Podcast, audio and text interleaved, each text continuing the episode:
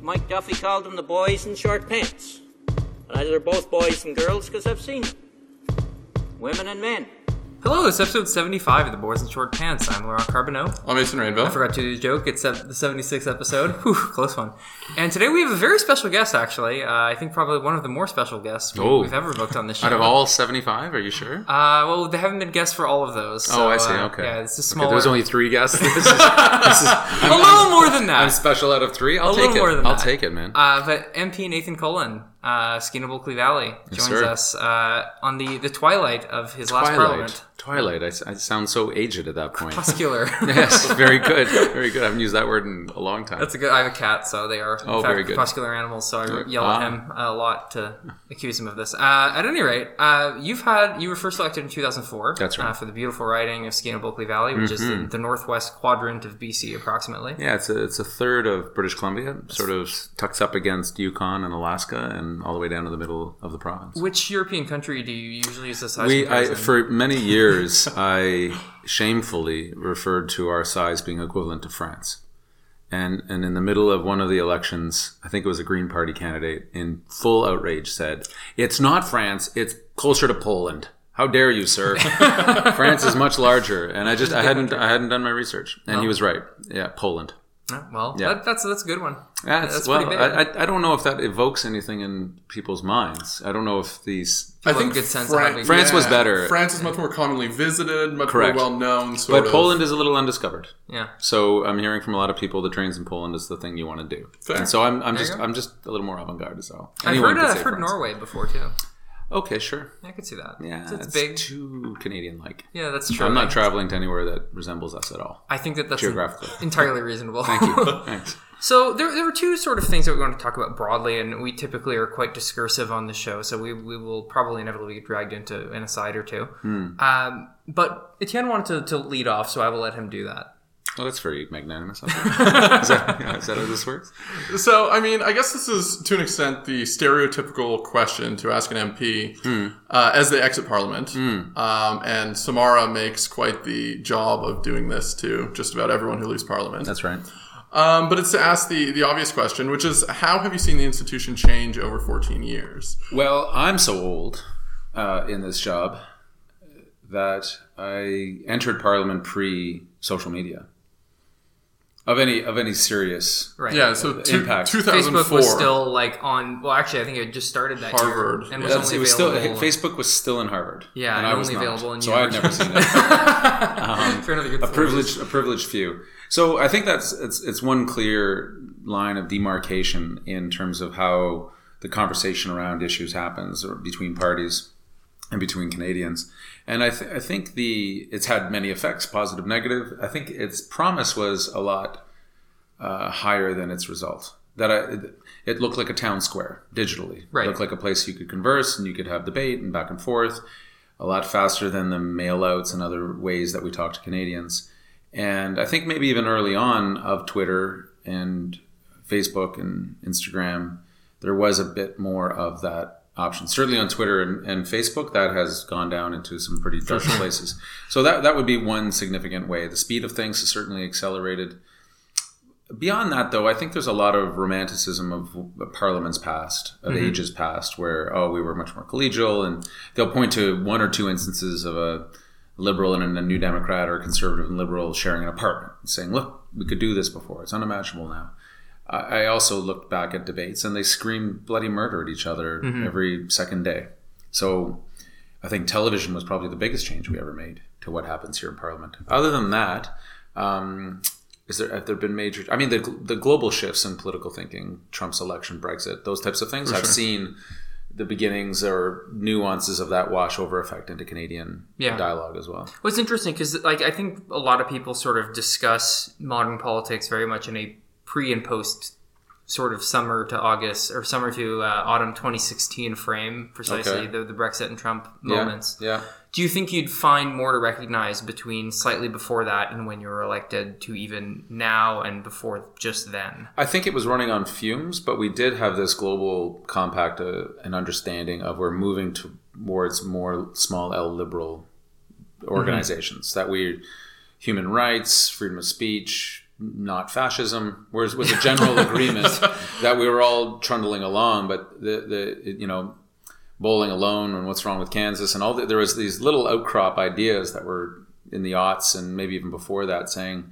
there is a there is an unmet expectation with a whole crop of particularly white, particularly middle or working class people in America and mm-hmm. in Europe, less so maybe in Canada because of different factors. That is brewing. The storm is brewing. The tension is building, and I think of politics much like tectonic plates. I think there's there's some times where shifts just happen, but there's other times where there's shifts that happen and they seem quite dramatic, but the pressure that preceded the shift was long in building. Sure. And so, like two plates clashing together, you don't notice anything for a long time until the moment they slip, and then you have the San Andreas fault. Yeah. And you have San Francisco burning. So, Very good West Coast example. yeah, thank you.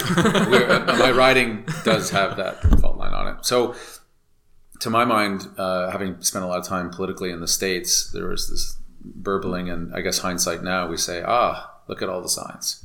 This, this was a potential, and this Right. was coming. Um, and in Europe, certainly waves and waves of massive immigration and other factors. But just this this this sense of politics of um, I don't want to say bitterness, but certainly disenfranchisement, where people feel that the promise of working hard and doing following the rules and all that stuff is unmet. And so, where do we go? And the traditional parties have done a poor job in the states and sometimes here of answering that call. Yeah, and in Europe, I think you see sort of like the, the German SPD, for instance, Sure. is now in comfortable third uh, for the first Right. time since you know the 1890s. And I, I worked in Latin America, so I look to those Latin American institutions sometimes quicker. Mm-hmm. The response time is quicker. So in Mexico, in some of the more established Brazilian, Argentinian, Chilean politics, you see parties that kind of got a little lazy because they had occupied the center ground, sort of center ground for so long that they became the de facto so-called natural governing parties. Right. That is a a persuasive yet deceptively dangerous way to run any political party Yeah, because it, it, it gives you it, it takes away the nervousness and the anxiety that every politician should have So, sort of pursuant to that, um, you're, you're, you've been an NDP member of parliament for the last 15 years. You've Correct. seen this kind of change in, in the, the global political climate. yeah What, in your mind, is should the NDP be concerned about, sort of as a way to respond to this kind of a feeling of disenfranchisement? every every every successful party is a, in my view and i don't think i'm the only one with this idea is a coalition of interests it's, it's very rare i mean you could have the green parties the i don't know what the rhino party is Largely single issue parties. Yeah. Yeah, I mean, the Bloc were successful for years being largely a single issue party, um, progressive on other things, uh, but wanting to break up the country. Other, the others have to get a coalition together. So, New Democrats originally, historically, were a coalition of farmers, labor, uh, and faith groups. And one by one, th- that relationship has either strained or broken entirely and that has happened. I don't think it was the, the NDP doing it. I think the, the the sway of progressive politics had a, not a lot of nice things to say about people of faith in the '60s and '70s and '80s. Yeah. I think working people, uh, working class people, haven't always seen themselves reflected in us because of our tension with the environment and natural resources. So there's been strains on all of those coalitions that you need to put together in order to have a shot. Mm-hmm. And I think the thing that the party needs to decide on going into this election, and hopefully that's already been decided, is what is your coalition of interests? Yeah. Who are the groups that you're? I know exactly what they are for the conservatives. I'm pretty confident, and I feel pretty confident of what that coalition was for Trudeau to get in, Yeah. which he also has his own challenges in maintaining. Absolutely. Yeah. So for the NDP, in in recent years, I think it's largely been seen as two camps. Correct, correct me if I'm wrong or if you disagree. Um, but the one camp is sort of the uh, promiscuous progressives and genuine progressives, largely out of urban centers, Okay. as well as the labor movement, union activists, a lot of people in rural areas where you see sort of the blue-orange ridings. Right. Um, I, I'd put your riding in that camp, being lar- largely rural, sort of working class. Um, is, is that sort of It's an interesting demarcation. I don't know if it. There's, there's not going to be any system or analysis that holds in all cases, of course. for sure? Sure. Um, there, there, there can be that urban, more elite, uh, progressive intellectual. Want, you know, wants organic food, wants carbon taxes, wants to understand the world that way. Um, I see. My, my struggle with it is only that I think we falsely think of elections Canada in Canada as Canadian elections, and they're not. They're regional and sub-regional elections that all happen to happen at the same time. right? As Yeah. we say, there's a national election in Canada. What is the issue? And I say, wrong question. What are the issues, depending on where you're standing at the time? Yeah. And for the NDP, that's also true. So rural Vancouver Island looks a lot different than a New Democrat in rural Quebec or rural Atlantic Canada sure. in terms of those sets of interests. So I, I I've struggled with that. I think there have been the classic brown, so-called brown-green fights, people wanting to chop down, kill a lot of trees, and other people wanting more hybrids. The um, and I think that's what the uh, what was called the blue-green uh, coalition for a while was labor and environment trying to work together. And there have been those moments, but I, I think the labor executive has not always brought the labor membership along for the ride Yeah. and they're looking at you know a Harper and seeing some of their values reflected, or that the union movement is the successful parts became solidly middle and upper middle class. Where I live, one of the biggest unions is uh, now Unifor. That's at a aluminum smelter. Well, if you're a steady working person, you're making 140, 160. You do that for a year, it feels really great. You do that for 30 years, maybe some of your interests change. And solidarity and um, the proletariat doesn't really enter into it nearly as much as it did when you were 18 years old and struggling, right? And so that that's I think that you know maybe we changed, maybe the people underneath us changed, maybe farmers who were originally part of our coalition changed in their interests. Farms got a lot larger, Yeah. they got a lot less family oriented.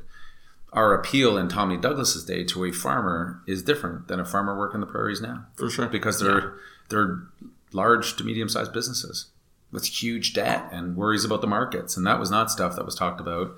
I don't think in the same way a generation or two before. Yeah, I used, I used to live in Saskatchewan and uh, was had the privilege of, of meeting a lot of, of you know luminaries of the Right. Saskatchewan NDP when I was there. I was very involved, and uh, I had a conversation with uh, with Lorne Calvert at one point about Right. this exact thing, which is he, he said just the what a farming community looks like changed entirely, and how a farmer thinks of themselves. Totally. Like how they position themselves in the world, as you said, it's just now they think of themselves as business people, yes. and and not as, as sort of members of, of farming communities in the same way. It's Much not to say so. that you know farming communities don't exist, but it's that No, their they- conception of themselves in the world in Saskatchewan and Canada has this. and so changed. apply that over to the labor movement, Yeah, which is different than people who are part of a union. Mm-hmm. The labor movement has politics, they have leadership, they have issues they're trying to push. But if I take the however many Canadians are members of unions, uh, they might be much more concerned with their pension than they are with so-called classic union issues. My personal anecdote on this is I'm from, well, not, not the one you're thinking Okay. of, uh, but being from Fort McMurray, Yes. Uh, so as you exit the town on Highway Yeah. 63, there's a big billboard that was up for a very many years, and it said, "This is what a union town looks like." Yes. And then it had all of the different locals' logos. That's right. Um, but from the exterior, looking at Fort McMurray, I don't think anyone really thinks of Fort McMurray as a, a as a union town in the typical way that the labor movement is conceived these days. Like That's Fort, McMurray, being that it represents the oil industry, is des- despite using a lot of unionized labor, has very different interests than sort of the broad labor movement as it's conceived in you know much of the rest of the country. Right, because what's your, what's your primary interest if you're a union member in Fort Mac? You need to vote for a party that's going to keep the party going, so to speak. Yeah, And anyone who comes in and says, "Well, climate change is a problem. Maybe we got to wean ourselves up," that's all threats to your primary interest, which is feeding your family. Someone can, you know, we can appeal to union members in Fort Mac about a national pharmacare program and other things that might be interesting, but does it hit the top of the list? And the top of the list is a pipeline, and we're not on side with an expansion of more pipelines. So right away they say, "I'd love to be with you," but and that I, I don't think that happened at once. I think that happened over time. sure.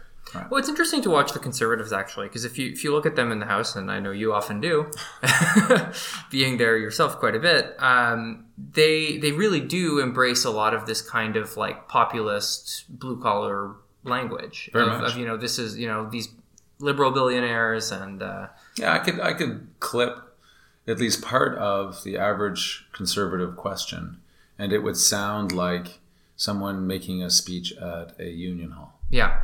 Right? Very much These so. people don't care about you. They're with their wealthy friends and their elites and golf courses and da da da. And it's like, well, that sounds like a union hall speech. Yeah. Where where I would argue with with folks is that the package that you get when you get somebody who's going to defend the pipeline expansion for Fort Mac is also a package that means um, your neighbor's not going to necessarily get the same support as you would if you got the NDP package. Right. But I don't think people vote that way. I think people vote on on issues that circulate to the top, make their way. That combined with um, yeah, some general sentiments about feelings towards leaders, Sure. parties, right? Yeah, politics is democratic politics is always emotive, and that's not necessarily a bad thing, right? It's just that Oh, it, it is what it is.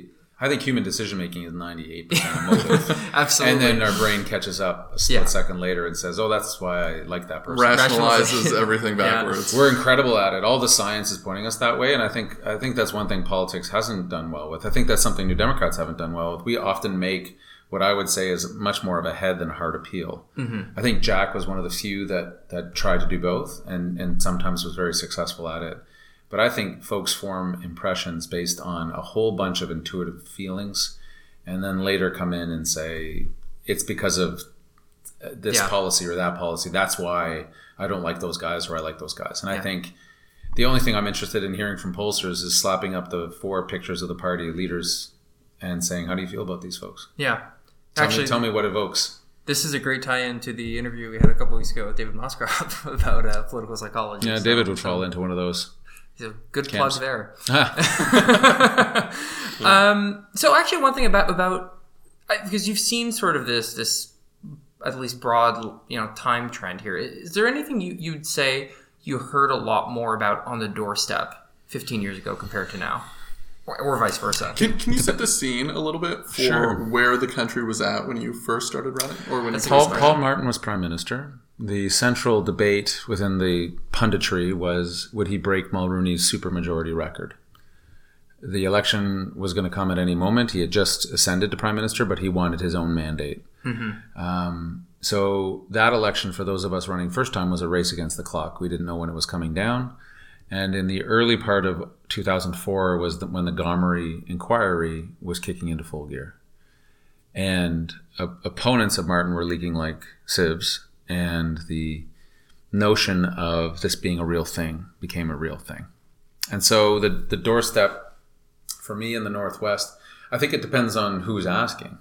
And I, as a as a rookie, ho- hope to be soon first time MP, is different than a five time incumbent on the doorstep. Mm-hmm. I'm not talking about my record. I'm not talking about perspectives on things. I'm just introducing myself Right. and leaving that impression, hopefully in a positive way. So, what issues were coming up? Guns were coming up a lot where I live.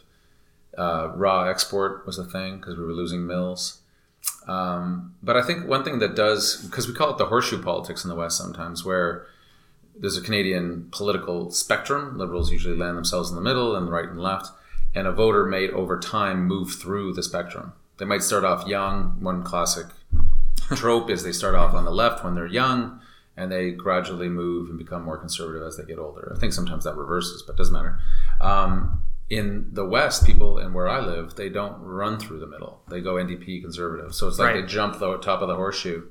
And that's got some populist elements in it. It's got some elements of who's going to be able to speak loudly and sufficiently uh, forcefully for us, and who's not captive or likely to be captive of the Ottawa bubble. Because mm-hmm. there's a general sentiment, and reform dined out on this for years, is that the, the that alienation feeling is real, and it gets amplified time and again, not just on things like energy policy, but just having a lot of elections announced before you voted, which really sucks. And Yeah. should, one small disappointment is we tried to correct that this time when we were reforming election rules to say, is there any way we can just really narrow the gap so there isn't four hours when polls have announced in one part of the country until polls close in another? Like, could we? And And that was part of your work on C76, right? yeah, the government's new election bill, we said, here's a couple of tweaks that would just make people feel like they're doing something together rather than an afterthought. And sometimes if somebody does a sweep, if there's a wave like there was for Trudeau last time, Yeah. you feel like an afterthought in British Columbia. I, I was in Saskatchewan and was watching Newfoundland turn bright red and Right. then followed by the, the rest of Atlantic Canada. And I was like, well, okay. yeah, there's a, there's an interest. I mean, you've run your campaign. Voters have made their decisions. There's Yeah. only maybe twenty or thirty percent of voters still to go. Sure. but I actually think it psychologically impacts everybody, which is yeah. the power is not here. The power is elsewhere. They're going to decide what happens to my country. And they're just kind of asking for my opinion, but not really listening to it. I think there is also a very real element of how it actually impacts the election, whether or not voters turn out, Right. whether or not they who they cast their ballot for, all of these things. Right. If if they're watching the news just before they go to the polls, right? There- because it's very discouraging. There's a, and there's a demonstrable impact on that. Like you can, we've we've had this many times in the West, when when you tip over the box, the voter box, you, you get stratified layers like an hmm. archaeological dig, right? Where the early voters were this, Yeah. the news was announced of a Harper majority or a Trudeau majority or a minority, and and if it's particularly if it's a majority, you can see it suddenly go dark one color. It's quite amazing, um, and no one's ever had the science to prove it, but we've seen it through hundreds of balloting ballot boxes and polling stations that it's real. If you get the announcement four hours, three hours before polls close, the last three hours of polling is 100% effective. so do people? Do people just? Is there bandwagon effect? They go for. There's the a bit of yeah. People like to vote for winners, right? Yeah. I like to say I was part of voting for a winner. Um, there is also, I think, there's a turnaway effect. Sure. Because really, what's the point? Yeah, exactly. At that point, You know, I'm, I'm sitting here, I'm fixing kids dinner. I've, I've been meaning to vote all day, and for that 10, 15 percent of on the fence voters, not they haven't made their minds up. They're just on the fence of whether they're going to vote or not. Mansbridge is on the radio saying it's done. Well, skip it. And so I think voter turnout and all that kind of that's that's one of the, the again sliding doors sort of moments. If we'd been able to achieve some sort of change to the voting system, there would be no way to know fully because it would be so hard to pull off a sweep that that ends halfway through Ontario. Yeah. It would take a party getting 80% of the vote for that to happen under other voting proportional type voting systems. Sure. And it was it was a side effect. It wasn't the reason we were doing it, but it was an effect I looked forward to, where it was like, yeah, your vote matters, and it's on on the door when you knock, you got to be able to answer that question. Why does my vote matter? Mm-hmm. And if you can't, then you have a problem. Yeah. And there's all sorts of reasons why people will say my vote doesn't count. Cynicism, you guys are a bunch of liars.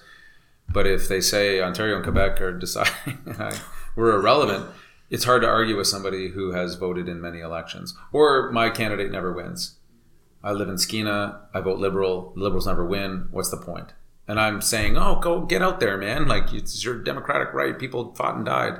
It's not a persuasive argument. World War II is generally not a persuasive argument Sure. for voting in 2019. It Yeah. not No, it's- it's distant. you're guilting them, and it's like, oh, could we could we use something else, which would be I can demo- demonstrably show how your vote's going to be reflected in Parliament. Yeah. that would be great. Uh, This is actually a great segue. To, I mean, you, you've really preempted my big question about democratic reform and why you think it matters. Uh, and I think That's you, the biggest you, one. You've addressed a lot of it, which is just a lot of people having that um, that concern at the doorstep of why do I, why do I even care? What did someone say to me today? I was having lunch with an eminent Canadian, and they said people choke on change. I thought, oh, oh, I choke on change. That there can be something like you. You we, we I talked to a lot of because we looked at this with referenda and how referenda work badly generally. Yes. it's surprisingly because as a Democrat, I'm into them. It's so easy to argue for a referendum type vote on an Yeah. issue.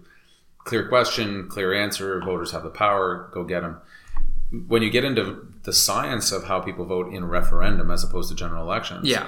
it ain't great. It's horrible, actually. it's not a great way to do. And for Yeah. those of your listeners who like direct democracy, the, the you know the Swiss model of voting through every law that comes through Parliament, do not wish this on your worst enemy. I know a lot of Swiss, and they hate it, and it's just a mess. And so, looking at that, um, one thing we learned from California, in particular, because they're the Yes. North American experts, was if And the it's question if the question you're asking, because they do so many ballot referenda, is it does not have seventy five percent support when you start, don't do it. Yeah.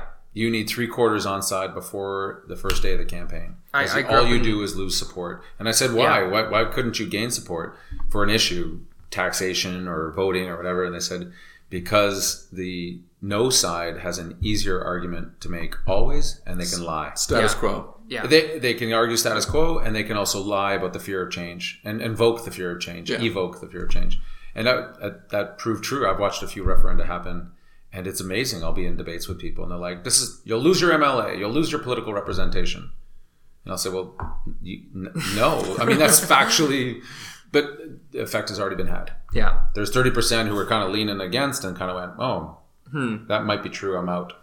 So that's Yeah, I, I grew up in Washington State, and I had a very similar experience of watching it, ballot initiatives Right. poll at eighty percent and then lose Yeah. on election day. yeah, it's yeah. pretty incredible. Companies won't take those contracts because those companies are, of course, interested in being a part of successful campaigns to get more contracts. yeah, And so they just have internal company rules that if you come to them and say, we'd like to hire you to help run our ballot initiative in California or Washington or wherever, unless they can first pull 75% po- positive polling, they won't take the contract. wow. Hmm. Yep. That's actually that's amazing. It is it's, it's staggering and it's it just it really makes the cause for the status quo that people are when you poll Canadians and ask them are they open to change they overwhelmingly say yes when you ask them to consider switching their coffee brand they'll tell you to get the f out right Yeah. like we don't humans generally like to know what they know and voting is one of those things that people don't want to think about Yeah. now you're asking me to think about it can I just not So, for, in terms of, of democratic, well, specifically electoral reform, I suppose, because democratic reform is a broader conversation. Yeah. But on the electoral reform conversation, what do you think is the best model for, you know, let's say the NDP wins majority government and it says, okay, let's do proportional representation. What, what do you think is the I, best th- way to I do think it? I, I wouldn't pick up any other country's particular voting system because you can't apply Germany to Canada or Sure. Ireland to Canada. We're just geographically, historically different. I think our urban and rural reality makes me want to lean towards voting systems that acknowledge that. So I think a, a mixed member uh, voting system in which you have a mix of members, some directly, and then a proportional top up to make the vote that comes out in the end also be similarly reflected. So if 40% vote conservative, the House is approximately 40% conservative. That's the overarching goal, I think is a good goal. Uh, yet then account for the geographic reality of rural Canada. And so have urban ridings clustered and then have uh, rural ridings not clustered, be standalone ridings. And that just makes intuitive sense to me. Yes. Yeah. So multi-member ridings for, for urban Yeah. centers. Yeah. Yeah, yeah. You would just draw a circle around Surrey and Mississauga, and you know the, the boroughs around Montreal that are cohesive enough. Yeah. Not that all of Mississauga is the same or all of Richmond's the same, but they know themselves as Richmond. Yeah. And if there were three MPs coming out of Richmond, they'd be fine because there's three MPs coming out of Richmond. Yeah. They'd just makes- be how they got there would be different. Sure. So no no dis- demonstrable difference. And I and I think you I'm now of the opinion that you need a citizens assembly involved. Okay. If there's, ju- if there's just Yeah. politicians, people are automatically trust it. suspicious. Yeah, because they it's very difficult. I tried this with this government. I would say to the Democratic Reform Minister, we need to put our partisanship on the table. Just acknowledge it, see it there, and try to work around it. And she was a, a rookie MP as well as minister, and she said, "Well, we, we're not partisan. You guys might be, but we're not." And I was like, "All due respect, Minister, you you might think you're not partisan, but a you are. B everybody working for you is, as is everybody working for me, and it's okay."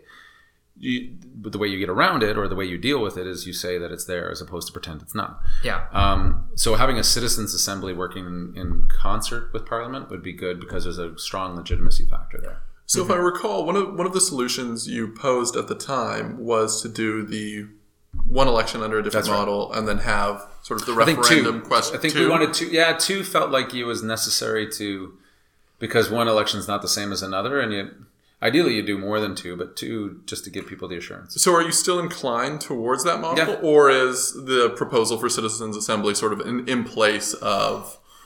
Yeah, I, I, the parties come out with a policy. My, my my general view is you have citizens involved. You have you've you've campaigned on a mandate to change the voting system. Very important. Yeah. If you are successful, you then bring in a bill to change that voting system to respect what it is you campaigned on. You have two elections under that model, and then you have a referendum at the end of that to give people the assurance that if it is not producing the results that you want, you can default back to that status quo my gen- my general reading around the world is uh, countries have held referenda afterwards, or they've just the, the polling shows zero interest in going back. The new model becomes the status quo. Yeah. People see the results. It's not chaos. Government seems to work. My vote counts. Okay, let's move on. Yeah. And then and and when I explain our voting system to Europeans in particular, they can't believe it. when I explain the Senate to Europeans, their minds are blown. They just they have no idea how we accept it. The Yeah, British, the British think we're nuts, and I think they're right.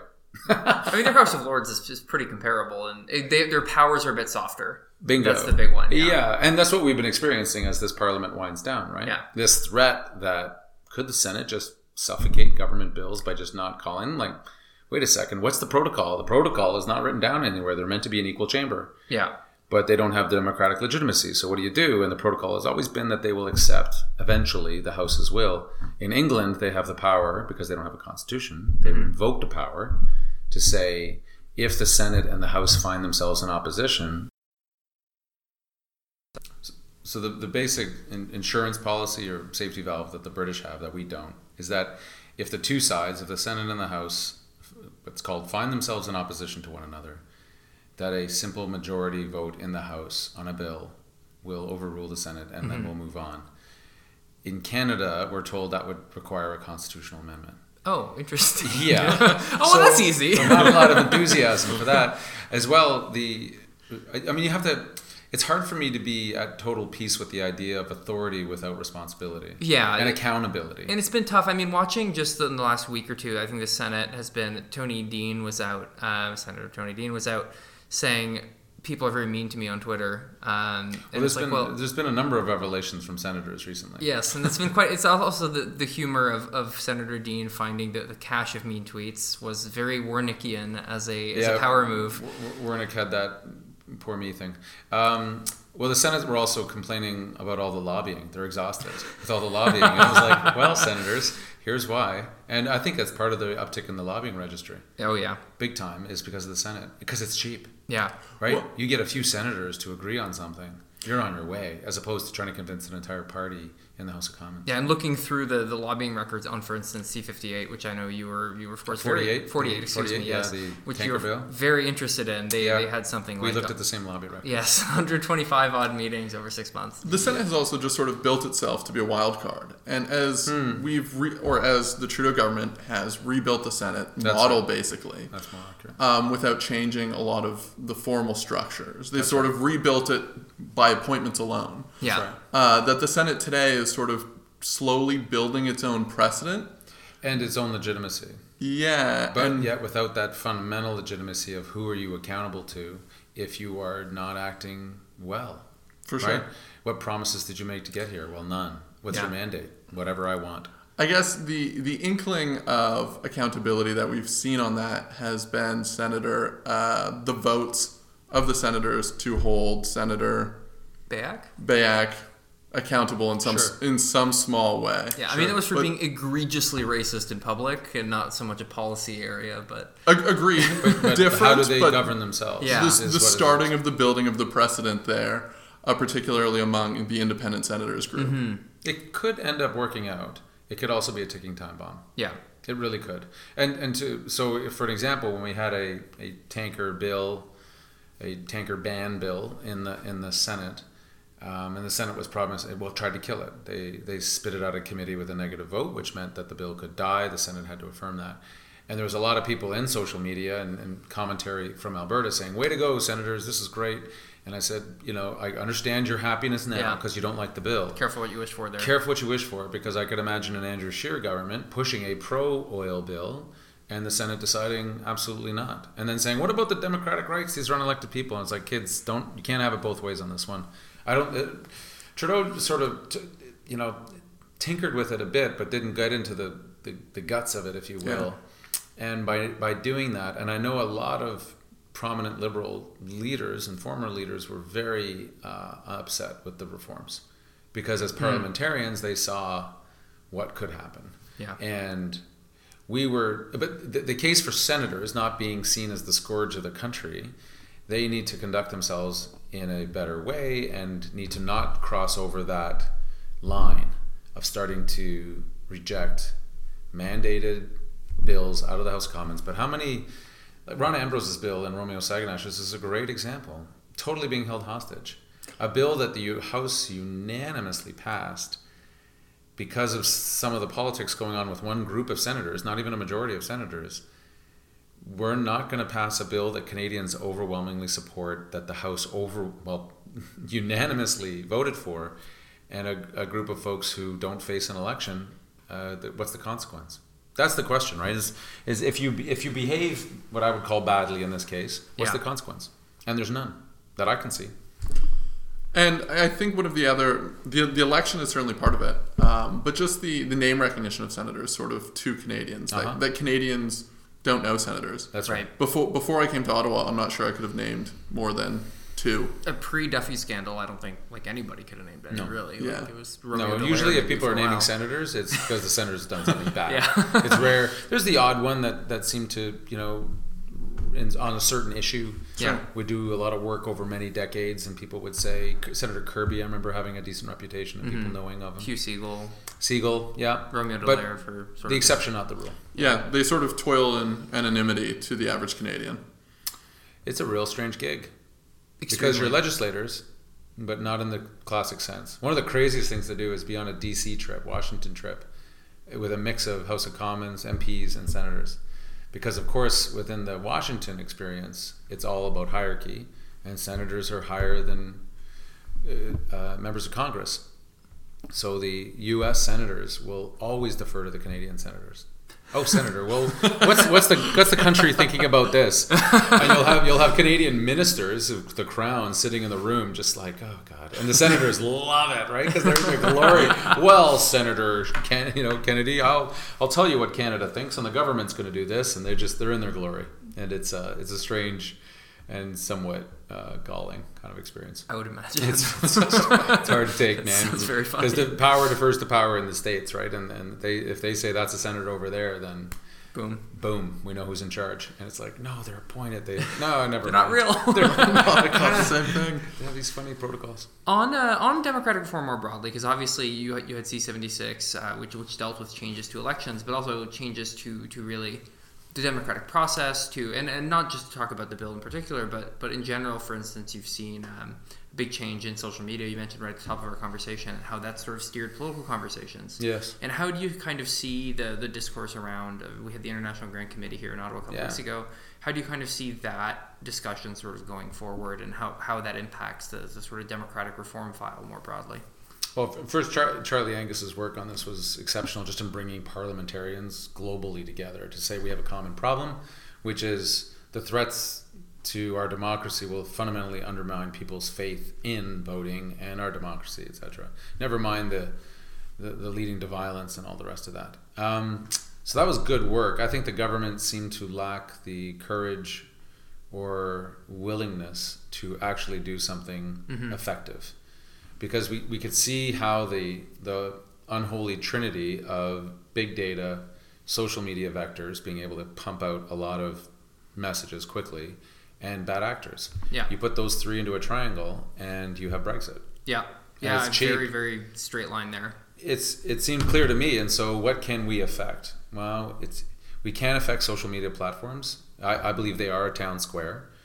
And yes, they should allow discourse, even stuff that offends me, to take place. But when it streams into screaming fire in a theater, then clearly you have some responsibility if you're the host. Yeah, Right? And And, the if they're self organizing and they're organizing Nazi groups to go kill black people, I don't understand how Facebook says, hey, it's just a town square. yeah. We just built it. And, yeah, and Facebook gives everyone access to everyone, right? Because Yes. it is so big. Yeah. Right. That's sort of like when it is the default platform for, Sure. for virtually, you know. With with great power comes great responsibility. Exactly. And the, and we've allowed it to be the wild west up until this point. Yes. And and sometimes the Arab Spring will pop along and we'll say, "Holy mac!" fo- fo- Folks are organizing in ways that the oppressive powers also can't control Mm-hmm. or affect.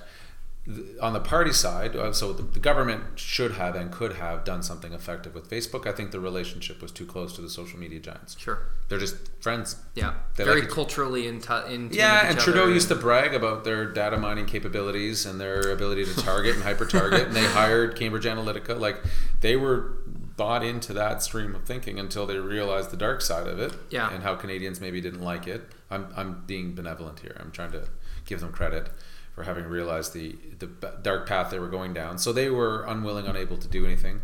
We could have also done something on the party databases, which are huge, mm-hmm. and you need them actually to hyper target and mobilize your message. You can't.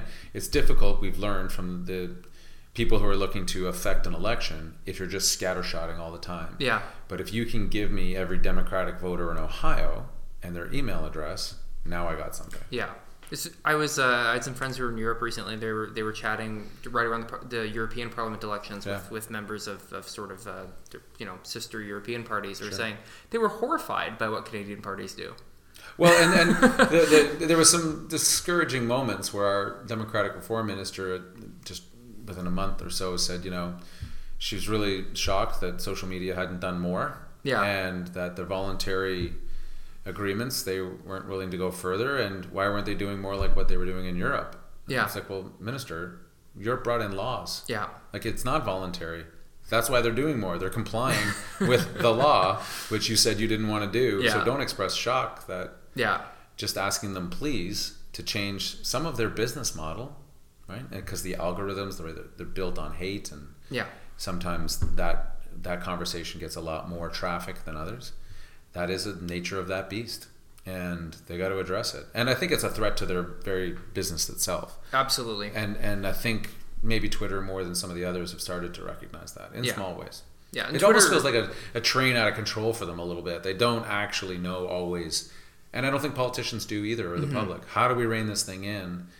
Because I, I just as a test almost, I happened to be on the same plane as Catherine McKenna, the environment minister, last week or week before. And we were standing in front of the gate. The gate was C48, which is the name of the bill that we were talking about earlier. I said, Oh, Catherine, let's take a picture. You know, to click, and I'll, I'll, I'll put it up. And I put it up as a test, just to dive into her world, World. for a moment. And it's and it you know it's five minutes of scrolling through the hate, Uh, yeah. and I can do that with Jagmeet Singh. I can do that with Michelle Rempel. I just have to mention them, and then I get to see their world. And so that's where the, the the hope of all of that dialogue breaks down because as a politician with not a thick enough skin, I suppose, I get affected by it. When people scream at me personal, horrible things, it sometimes gets in and weighs on me. So my only recourse is to just not look. Yeah. You just I don't look at mentions. I don't look at comments. And it's a shame because 9 out of 10, 19 out of 20, I don't know, most of the comments are saying something helpful, constructive, useful, asking questions, but I can't get to them Yeah. because I got to wade through the hate in order to get there and doing that makes me an awful person. It, it's kind of it's kind of stunning in a sense that that don't read the comments has been an axiom of being online for the last 10 years right Yes. like when you think that when we're talking about the age of social media that you cannot actually deal with the engagement because it is awful Well, you need, and I would, I, would like to see this. I've actually talked to Parliament about doing this for the next session, not me, but somebody else. To, to here's some best practices for, for mental health. Mm-hmm. smart This is this is what you got to look at on alcohol. This is what you got to look on travel, fatigue, sleep, and here's your mental health guidelines on social media. Mm-hmm. Because there's ways to do it that folks are starting to come up with, so you can survive and not hate the world or yourself or mm-hmm. both. And so that would be good. Because right now it's just you know every person to themselves. And what ends up happening is most of us, some MPs like to dive in and they scream and yell at people screaming at them, but I think that's the minority it's not terribly productive most of us just lose the the public space. Yeah. we just we just we, it's a one way conversation, and I and I'm, I'm I'm telling you that I've told my citizens that the people I represent. If you want to talk to me, you can't do it on a comment board because I'm not going to read it. Yeah. Because the comment just before you or just after you called me a horrible Nazi, and I just I can't get there, man. It's just I'm too sensitive, I guess, or I don't know. It's I just, it's- it's just it's just a human reaction to have people use your name and then a whole bunch of racist diatribes against you. There, there was a great article actually that was I think published today in The Verge about uh, the people who are paid to moderate Facebook, Right. Uh, and how their conditions are horrifying. Like the stuff they have to look at all day. Is, I mean, the, the the slurs are the least of it, right? It's right yeah yeah yeah stuff. yeah no no So, no no yeah, yeah. It's, it's the to be a, a woman to be a, a racialized person and in politics or a public figure of any kind it's just it's just it's bloody horrible Mm-hmm. and so but again do we let that dominate right do we let those folks take over or do we say this is a viable thing and i think the government trying to figure out a more viable way to work with the industry to do it would be better than the hands-off approach which is Yeah. no i don't think helping anybody including the industry.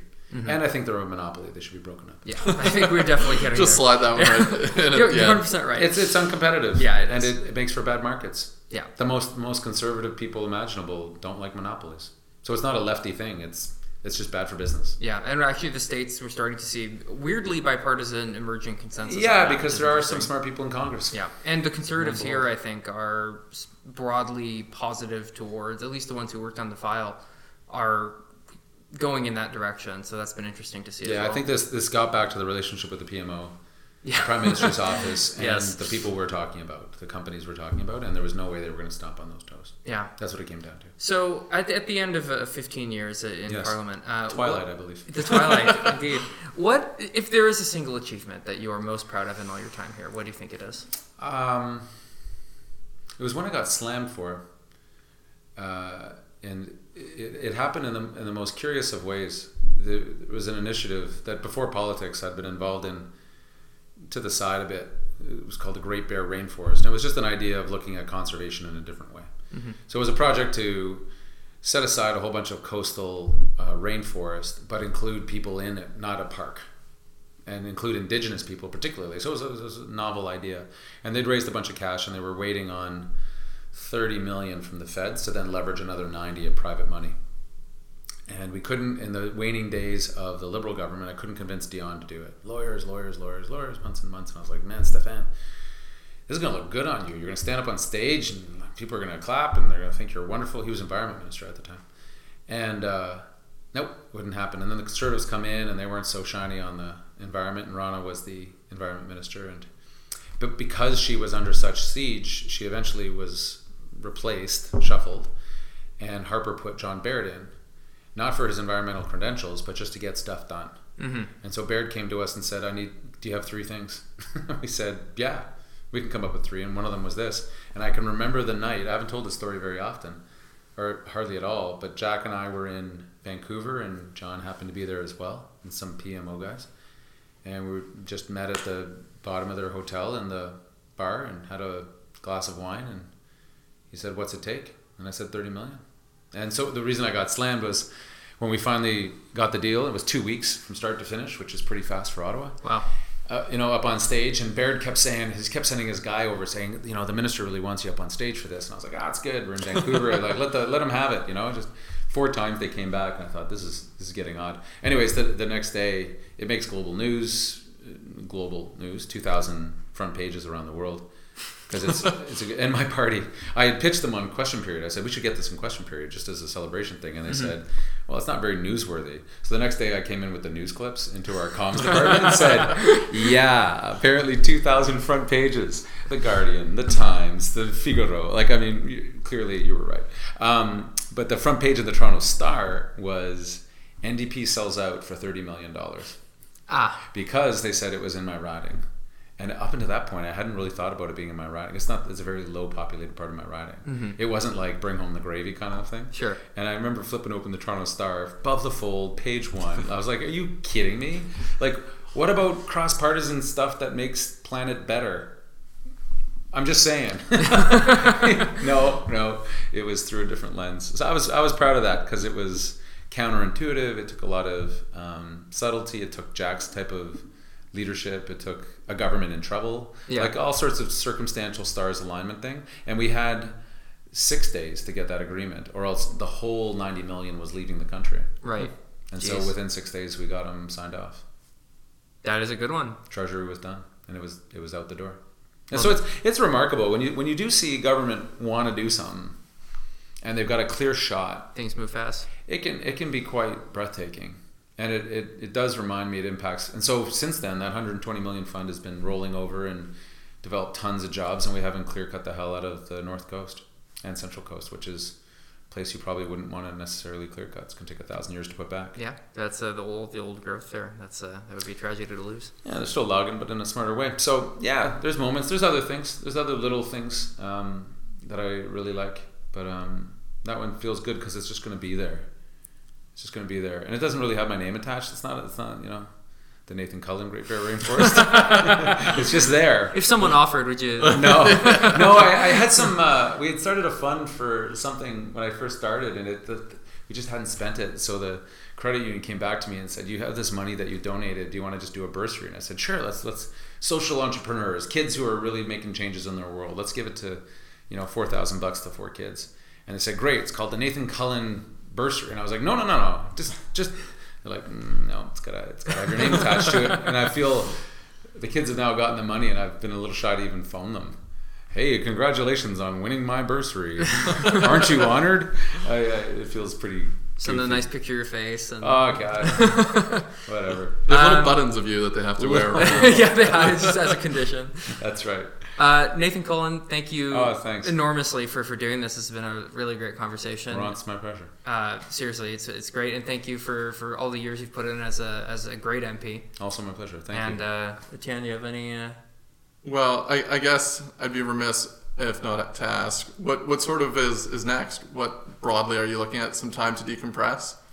A little, yeah. The family has a, a, a formulating plan to, to take off for a month in an RV, kind of boot the kids around. I have little kids. It's Supremely normal. Yeah, yeah, super and unhook from you know decouple from things, sort of shock therapy, uh, and then get uh, get back to the west coast in a meaningful way and set up shop, live in one province. you Yeah, you've had like one of the longest travel times Yep. of any MP. Yeah, I think mine's the worst.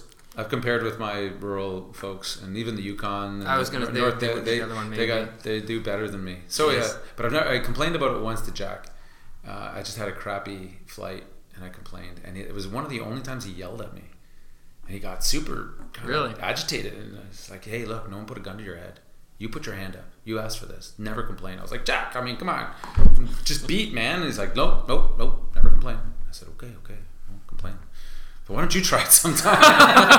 Which he did. I mean, he, he traveled a lot. He was a good sport. He, he, yeah, but he was just having one of those days, and he just did- wanted me to know that part that, that you griping about your job when it's a privilege. Don't just don't complain to yourself if you need to. Yeah, Yeah. awesome. Thank you so much. Not a bit. My Thank you. pleasure. My pleasure.